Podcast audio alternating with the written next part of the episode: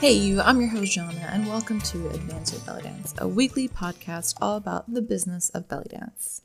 When life gets you down, improvise as if crawling was part of the choreography. This is a quote by Iveta Cherneva, so sorry if I'm butchering that name. But if you're terrified of improv, this advice might be moot. So let's fix that with these three steps to more confident improvisation. Number one, less is more. I've got a whole free newsletter list on this topic, so I'll mention the main point. Less is more. Simple enough, right? Not so much. The more we advance, the more we want to show off all the cool things we can do, sort of like Stuart from Mad TV, remember him? But alas, a Stuart on stage does not make for a good belly dancer, or rather, a belly dancer you'll truly connect with. You want to lasso in all the moves you know and fight the urge to show them off all at once. You've got the time, take it. Leave the people wanting more. If you show all your cards outright, what do you have left for your next performance? Number two, practice, practice, practice. To practice improvisation sounds like I'm messing with you, but I'm not. Take it from improv groups and comedy.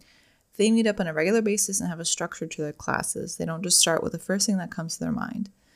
There are certain rules they go by, and the rest of the gaps they fill in with their own ideas. Otherwise, it'd just be a bunch of people there for the free snacks and just chatting about their day. And I don't know if they actually serve snacks, but if so, it'd be something I'd go to just for that. The same works for belly dance. We don't have that many rules in our world, which is also what'll get you stuck when you're improvising for the first time. This is where you'll create your own rules. Every song has a beginning, middle, and an end. Plan at least three parts of the song and have a combination or move in the back of your head for the rest. It'll get easier the more you try, but don't be scared to. Number three, challenge yourself. Do you always dance to Taarab music, like myself?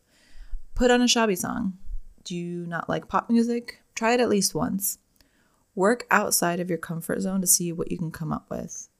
It doesn't even have to be Middle Eastern music. Find a Spotify playlist and just let it shuffle. You won't know what'll work, what'll get you that genius combination that's been brewing in your head until you try what you haven't tried before. If you want to dive deeper into improvisation, need that extra push to get you to actually practice it, and like free stuff, then sign up for my free email course, Less is More. You'll get emails with tips and prompts on how to dance more honestly and authentically and how to captivate your audience. No belly dance gymnastics required. Sign up at bit.ly link bit.ly slash less is more course or just click the link in the episode notes in whatever podcast player you are listening to this episode. Thanks for listening, and until next time.